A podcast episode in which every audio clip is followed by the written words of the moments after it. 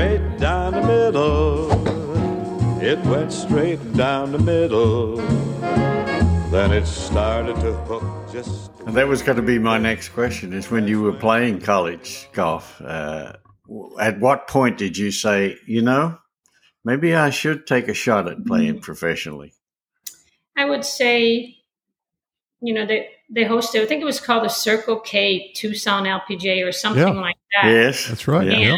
um, they were playing at Randolph, which was where we practiced as a team. And I remember going out there after school just to watch them, you know, get ready for the tournament. And I watched them on the range. I, I mean, I saw those, you know, Hall of Famers, you know, Pat Bradley, you know, Patty Sheehan, Betsy King, Nancy Lopez, and Beth Daniel. They were all hitting balls, and and I was just like, I was mesmerized. I just thought this is this is really what I want to do. You know, I'd been introduced to professional golf, you know, on, not as, you know, more from, you know, from a farther away level, you know, not because I've been either to magazines and we really didn't have women's golf on TV in Sweden. So, but to stand right there and literally feel, you know, the divots coming my way, I just, and watching them, I just said, you know what, I would love to do this one day.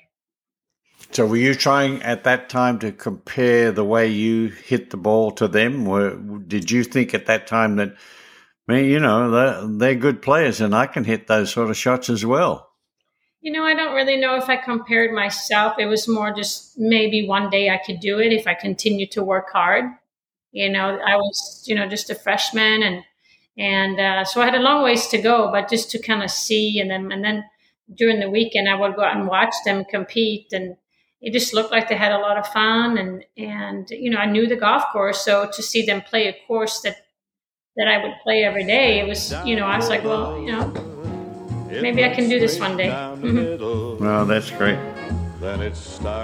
We hope you've enjoyed this short track of For the Good of the Game. And please, wherever you listen to your podcast on Apple and Spotify, if you like what you hear, please subscribe, spread the word, and tell your friends. Until we tee it up again, for the good of the game, so long, everybody.